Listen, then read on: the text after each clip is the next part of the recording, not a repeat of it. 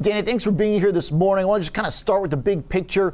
What are you looking at for this week? We don't have a ton of economic data. No word from Jay Powell, but markets are already starting off with some gyration. What do you make of it? Yeah, um, no, it's an interesting start to the week for sure, and especially uh, given the fact that we've already had earnings starting to come out, and it's been positive, very positive. Um, you know, we, we expected, uh, you know, to beat expectations, but we're beating them by more than uh, expected, and, and we're still seeing choppiness. So definitely begs the question of whether markets are thinking past the earnings season already, and um, what, what, they're going to make of the rest of earnings. I think one of the interesting things too is that I, I anticipated or was looking for to a certain extent whether there would be some guidance, and maybe we'll still get it in uh, earnings announcements around the the tax package and what that's going to do and how that's going to affect different companies. Um, and we haven't seen a lot of that. So interesting because you know, kind of not seeing negative uh, aspects of, of taxes being priced in yet not seeing um, negative surprises. You know, you previous speaker obviously spoke to a couple different uh, companies and of course, of course, Bitcoin, which we can talk about. But past that, um, you know, stocks are doing well. So when, earnings are doing well. when we think about those earnings and the potential to lift the market, Dana, we've gotten stocks that have run so far, valuations still very frothy, all the expensive growth stuff pulled back, but then it seems like we just replaced that with other stuff, and the overall market is still trading at the highs for uh, multiples. So, are, are, earnings going to need to be uh, particularly extravagant this time around to justify this?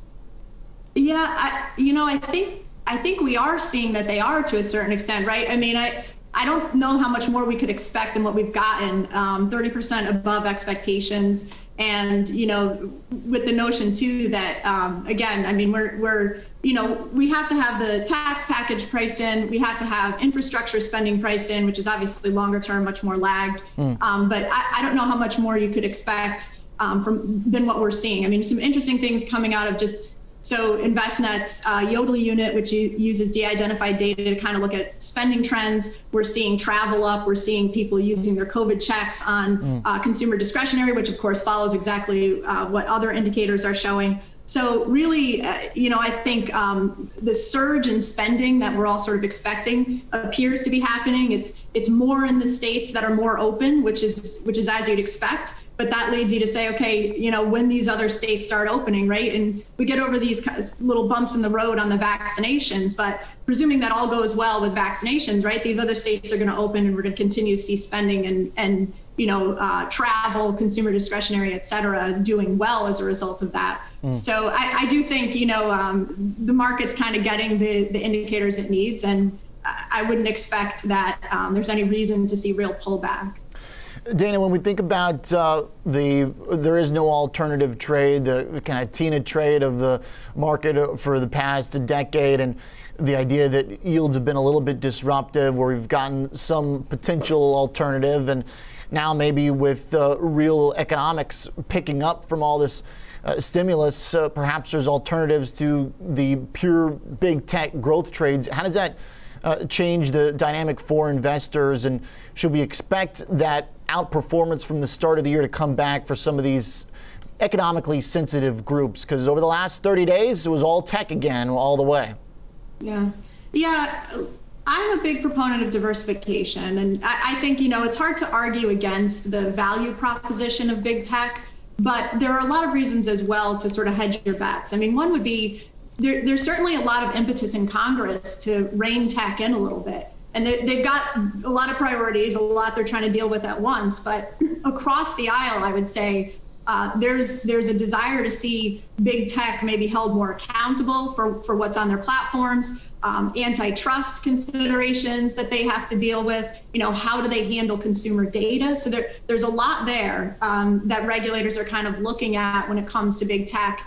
And you know there, there's also reasons to kind of look at some of these other areas that have been doing well, at least year to date, right? We did see a little bit of a reversal, as you mentioned. But um, for example, if inflation is a consideration, uh, small caps are traditionally a good place to be. So we just had an F- NFIB survey um, asking small business owners whether they would uh, pass on price increases, and the answer was pretty much yes. And, and historically, that's been the case. So small companies, small caps have been quicker and had an easier time of passing on inflationary increases in prices. So I think, you know, uh, bottom line, you want to be diversified. It's not to say that you'd want to get out of tech, um, but you certainly, you know, whereas that was the only place to be in a lot of cases, um, I wouldn't say that's the case anymore.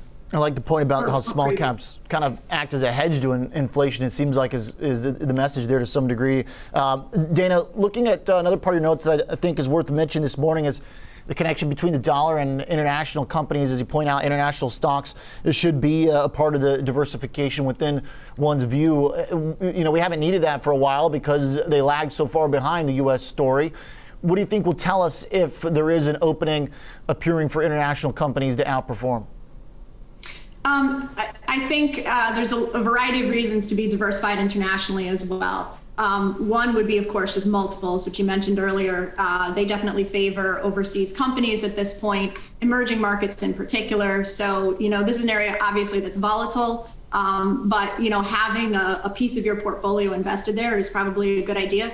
Emerging economies tend to still be a little bit lower correlated with U.S. Uh, returns than you know inter- international developed counterparts. So that's a, a good reason to be uh, diversified there. Um, EPS growth estimates appear to be higher for ex-U.S. economies at this point. So a lot of good reasons to be diversified internationally, and just looking at the long run, right? I mean, uh, it's been the case that U.S. and ex-U.S. Uh, kind of trades dominance over time, mm. right? The U.S. is about 50% of the global market. So if you're only invested in U.S., you're missing the other 50%. And you know, it's easy after 10 years of a, a U.S. bull run and, and complete dominance to say, why do I even need to diversify overseas? But you know, look to the lost decade, right? When the S&P 500 wasn't that far, wasn't that long ago that the S&P 500 returned nothing over 10 years. And if you were just invested there, you, you, you really didn't get anything. So I, I think um, the argument for international diversification is, is pretty good, pretty okay. solid.